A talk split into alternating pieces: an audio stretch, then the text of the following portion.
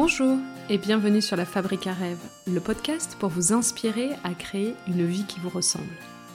Je m'appelle Marion Tellinge et j'ai le plaisir de vous accueillir dans ce nouvel épisode intitulé Le bonheur est-il possible? Avec cet épisode, j'ai pour intention de questionner le mythe du bonheur pour comprendre s'il est possible d'être heureux et si oui, comment. En effet, nous vivons dans une société où l'injonction au bonheur est permanente vous connaissez sans doute la fameuse phrase Ils vécurent heureux et eurent beaucoup d'enfants. Or, paradoxalement, nous vivons dans un monde où les inégalités sont fortes et vont en grandissant. Sous prétexte d'égalité, tout le monde aspire au bonheur, mais peu d'entre nous y parviennent. Pourquoi? Nous allons donc commencer par décortiquer le mythe du bonheur en analysant les différentes approches proposées par les philosophes, puis nous nous intéresserons aux grands obstacles qui empêchent la plupart des gens d'être heureux et enfin, je vous partagerai mon cheminement vers le bonheur. Allez, c'est parti. Le bonheur, histoire et philosophie. Pour préparer cet épisode, j'ai eu le plaisir de lire Du bonheur, un voyage philosophique de Frédéric Lenoir, dans lequel il montre que le bonheur a toujours fait partie des sujets de prédilection des philosophes. D'Aristote à Épicure, en passant par Bouddha, Épictète, Montaigne ou Spinoza. Chacun le définit à sa manière et prône ainsi une approche différente pour y accéder. Mais tout d'abord, commençons par une définition. Le Larousse définit le bonheur comme un état de complète satisfaction. Cet état ne peut être scientifiquement mesurable. Voilà pourquoi la science préfère parler de bien-être subjectif plutôt que de bonheur. À ce titre, les chercheurs ont analysé les différents paramètres du bien-être subjectif et ils ont montré que chaque individu a une sorte de point fixe du bonheur, lié à sa personnalité, auquel se superpose une progression de l'indice de satisfaction qui varie selon l'âge de manière assez similaire. Il diminue de 20 à 50 ans, puis augmente à nouveau jusqu'à 70 ans. Pour élever ce point fixe, plusieurs pistes sont possibles. Tout d'abord, il faut commencer par le vouloir. En effet, Alain disait, je cite, Il est impossible que l'on soit heureux si l'on ne veut pas l'être. Il faut donc vouloir son bonheur et le faire. Fin de citation. Cela veut donc dire que pour être heureux, il faut déjà commencer par le vouloir. Ensuite, être heureux, c'est apprendre à choisir, à donner un sens, direction et signification à notre vie. Le bonheur vient donc en cheminant et en faisant des choix. Des choix, oui, mais lesquels, me direz-vous? Par exemple, celui de se faire plaisir. Aristote et Épicure reliaient en effet le bonheur au plaisir. Pour eux, poursuivre le bonheur revenait à poursuivre le plaisir, mais avec raison et modération, ce qui rejoint l'idée de sobriété heureuse, chère à Pierre Rabhi. Ou encore, on peut faire le choix de devenir soi. Pour Carl Jung, être heureux, c'est devenir soi-même satisfaire les besoins et aspirations de son être.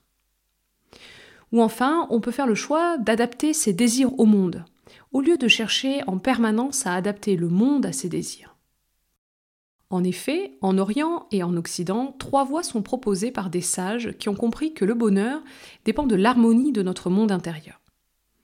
La première voie, le bouddhisme et le stoïcisme, qui prônent l'élimination de l'attachement en transmutant le désir. Selon Épictète, une loi fixe le destin de tous les individus, et tout ce qui arrive advient pour le mieux de tous les êtres. Le bonheur réside donc dans l'acceptation de ce qui est. De la même manière, dans le bouddhisme, la vie est une souffrance dont l'origine est le désir, que l'on peut supprimer grâce au constat de la non-satisfaction. La deuxième voie, le taoïsme et Montaigne qui parle d'un accompagnement souple à la vie. Rien n'est plus précieux que la vie, et pour être heureux, il suffit d'apprendre à aimer la vie et en jouir avec justesse et souplesse. Pour Montaigne, l'important est donc de se connaître pour savoir ce qui est bon pour nous. Je cite Il faut étendre la joie, mais retrancher autant qu'on peut la tristesse. Fin de citation. Chuang Tzu, père fondateur du taoïsme, prône de son côté le retour à l'observation, au ressenti, à l'expérience pour se mettre humblement à l'écoute de la vie, de la mélodie secrète de l'univers qui nous relie au monde par le cœur et l'intuition. Il ne faut pas forcer les choses mais les accompagner. C'est en s'oubliant qu'on se trouve, en refusant d'agir qu'on exerce une influence, en redevenant enfant qu'on accède à la sagesse, en acceptant sa faiblesse qu'on devient fort, et en aimant plein devant la vie qu'on peut accepter sereinement la mort. Enfin, troisième voie, Spinoza propose la libération joyeuse du moi. Il montre que le voyage vers la liberté et le bonheur commence par une exploration en profondeur de nos désirs et de nos émotions. Pour lui, la joie et la tristesse sont donc deux affects fondamentaux de tout être sensible, et chacun doit apprendre à se connaître pour découvrir ce qui le rend heureux ou malheureux. Pour être heureux, nous pouvons également travailler sur nous-mêmes. Schopenhauer voyait le bonheur dans notre sensibilité, c'est-à-dire nos gènes. Selon lui, nous serions plus ou moins destinés génétiquement à être heureux. La science lui donne en partie raison. Le professeur Sonja Liobomirsky, qui dirige le département de psychologie de l'Université de Californie à Riverside, affirme que 50% de nos aptitudes au bonheur dépendent de la sensibilité de l'individu, 10% de son cadre de vie et 40% de ses efforts personnels. Nous pouvons donc malgré tout modifier notre aptitude au bonheur. Notre vie émotionnelle est considérablement influencée par notre cerveau et les substances chimiques sécrétées par notre corps, exerçant un rôle important sur notre aptitude au bonheur. Par exemple, des neurotransmetteurs comme la dopamine génèrent de la motivation, de l'énergie. La sérotonine crée de la joie de vivre et de la satisfaction. Et des hormones comme euh, l'ocytocine sont la source de la confiance envers les autres, de l'empathie et de la générosité. La bonne nouvelle, c'est que nous pouvons agir pour modifier petit à petit nos habitudes et nos comportements. C'est ce que l'on appelle la neuroplasticité, le fait que notre cerveau se modifie continuellement en fonction de nos expériences. Nos gènes conditionnent donc de façon importante notre aptitude au bonheur, mais ils ne la déterminent pas. Pour parvenir à cette neuroplasticité, plusieurs pistes sont possibles, comme celle d'améliorer notre attention, car le bonheur est nourri par la qualité de l'attention que nous portons à ce que nous faisons. Les études scientifiques les plus récentes le confirment. Il existe un lien entre attention, concentration et bien-être, et entre rumination, vagabondage et mal-être. Ainsi, les thérapies comme la méditation de pleine conscience apprennent à vivre dans l'instant présent et permettent petit à petit d'augmenter sa neuroplasticité. Attention cependant à ne pas tomber dans l'excès inverse. Nous avons besoin de flânerie sans but précis. La déconcentration n'est pas égale à la rumination. Et le bonheur dépend aussi de notre capacité à nous remémorer des moments heureux de notre vie, car le bonheur se nourrit de la conscience d'être heureux. De plus, la quête du bonheur peut rendre malheureux. Tout l'art du bonheur consiste donc à ne pas se fixer d'objectifs trop élevés, à espérer le bonheur et à le poursuivre en étant souple, patient, en constante ouverture de cœur et d'esprit. Le bonheur est possible à condition de ne plus chercher à ajuster le monde à nos désirs, mais à désirer et aimer ce qui est. Le bonheur et le malheur dépendent de notre état d'être plus que des causes extérieures. Enfin, des études sociologiques contemporaines montrent que l'amour, l'amitié, le lien affectif constituent un des principaux piliers du bonheur. Plus on aide les autres, plus on est heureux, et plus on est heureux, plus on a envie d'aider les autres. Pour finir, une question s'impose, d'autant plus en ce moment. Peut-on être heureux dans un monde malheureux? Oui, et il le faut. Car plus nous sommes heureux, plus nous rendons heureux celles et ceux qui nous entourent. Car le bonheur est contagieux. Une étude scientifique montre que chaque ami heureux augmente de 9% notre probabilité d'être heureux, tandis que chaque ami malheureux fait chuter notre capital bonheur de 7%. Après avoir vu quelles sont les pistes pour accéder au bonheur, nous allons maintenant regarder quels en sont les grands obstacles.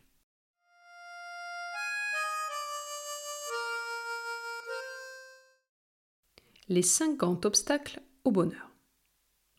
Obstacle numéro 1. La peur de la souffrance. Lorsque nous parlons de bonheur, nous parlons souvent de souffrance. En effet, le bonheur est par opposition l'absence de souffrance. Or, je pense justement que c'est cette peur de la souffrance qui nous empêche parfois d'être heureux. car nous ne pouvons connaître et apprécier le bonheur que par opposition à ce qui nous rend malheureux. La souffrance fait partie de la vie. Tout le monde souffre. En voulant s'en protéger, en amour par exemple, certaines personnes vont passer à côté du bonheur, d'avoir une relation riche et pleine de beaux moments. Le bonheur, comme le dit Frédéric Lenoir, c'est donc, je cite, aimer la vie, toute la vie, toutes ses saisons, traverser pleinement les chagrins, sans retenue, et jouir pleinement et sans retenue de tous les bons moments offerts.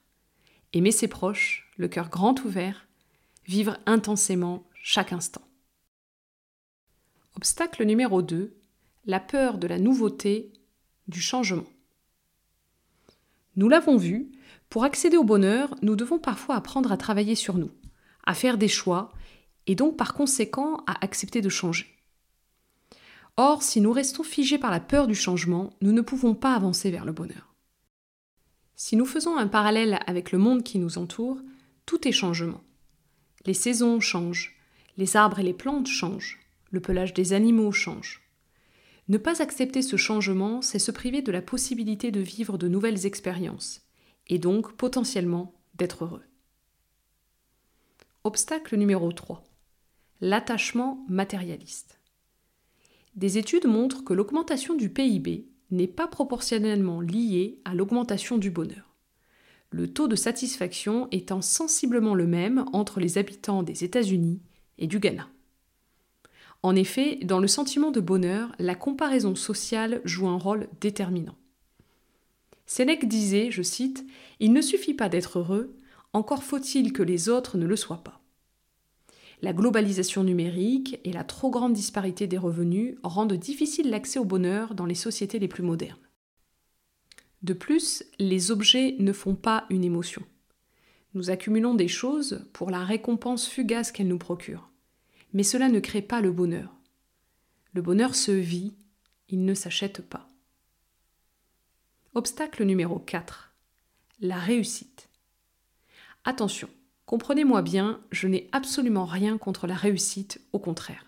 Je suis ambitieuse et je souhaite accomplir de grandes choses dans ma vie. En revanche, j'ai appris à définir ce qu'était la réussite pour moi. Car le risque, c'est de courir après une réussite qui n'est pas la vôtre, de répondre à des attentes sociales, familiales qui ne vous correspondent pas, et créer une insatisfaction permanente voire la sensation d'un échec. Pour être heureux, il est important de réussir sa vie, plus que de réussir dans la vie. Demandez-vous donc ce qui compte vraiment pour vous, ce qui vous rendra fier ou fier, et lancez-vous à sa poursuite. Obstacle numéro 5, la quête du bonheur elle-même. Et oui, le bonheur est une émotion comme une autre. Par définition, c'est un état non permanent, passager. Viser un bonheur ultime et sans fin est une illusion qui conduit inexorablement à la souffrance. Bien que le bonheur soit souhaitable, il ne peut être le but ultime d'une vie. Pour vivre heureux, il faut donc accepter de ne pas l'être. J'espère que cette partie vous aura permis d'y voir plus clair sur ce qu'il est préférable d'éviter pour accéder au bonheur. Pour finir, j'aimerais vous partager mon cheminement vers le bonheur et ce que j'ai déconstruit pour y parvenir.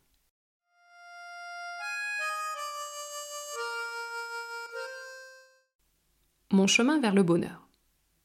Bien que j'étais une enfant joyeuse, curieuse et pleine de vie, j'ai la sensation que le bonheur a toujours été difficile à saisir pour moi. Je me souviens de regarder les autres enfants jouer dans la cour, insouciants et heureux, et de me demander pourquoi je ne pouvais pas simplement faire comme eux et profiter. Je me suis toujours posé beaucoup de questions, et celle de savoir si j'étais heureuse était souvent en tête de la liste comme si j'avais besoin de comprendre le bonheur pour savoir l'apprécier. Mon adolescence et ma vie de jeune adulte ont été marquées par des moments difficiles et des épreuves qui ne m'ont pas aidé à me rapprocher du bonheur. C'est comme si nous étions assis côte à côte, mais incapables de nous voir. Pour être honnête, cela n'est pas complètement vrai. S'il y a un moment où j'étais, et suis toujours d'ailleurs, heureuse, c'est lorsque j'étais avec des chevaux. Pour autant que je m'en souvienne, le cheval a été ma source première de bonheur. Certainement parce qu'à leur contact, mon cerveau arrête enfin sa course folle pour me laisser pleinement vivre et apprécier l'instant présent. À l'âge adulte, J'ai continué ma course folle après le bonheur, mais sans me questionner sur ce qui me rendait vraiment heureuse, moi, et pas les autres. Comme je l'explique dans l'épisode numéro 6, j'ai fini par m'épuiser et faire un burn-out. Cette pause forcée a été la meilleure chose qui puisse m'arriver. Durant cette phase de déconstruction, j'ai passé au crible ce qui me procurait de la joie et du bonheur, et me suis rapidement aperçu que je n'y avais plus laissé de place dans ma vie. En me reconnectant à mes besoins, en les nourrissant, j'ai enfin pu m'autoriser à être heureuse. Pleinement, inconditionnellement, pour une seconde ou plusieurs heures. J'ai reconstruit ma pyramide du bonheur, ce dont j'ai impérativement besoin pour me sentir bien et vivre aligné, comme le contact quotidien avec la nature, ma relation aux animaux et aux chevaux en particulier, ma soif d'apprentissage, etc. Bien entendu, cela ne m'empêche pas d'être malheureuse, triste et en colère. Mais cela passe. Comme toutes les émotions, elles arrivent pour une raison, je les observe, les accueille et les laisse me traverser sans m'y attarder. Je crois qu'aujourd'hui, j'ai pris goût au bonheur. Je sais m'en saisir dans le rire d'un ami, dans le regard de mes chevaux, dans le vol des rapaces et dans les couchers de soleil autour de chez moi. Il m'aura fallu quelques années pour comprendre que le bonheur avait toujours été à mes côtés. Je n'étais simplement pas prête à le rencontrer. Le bonheur est donc possible, il ne peut simplement pas être permanent. Et c'est sans nul doute pour cela qu'il est aussi puissant.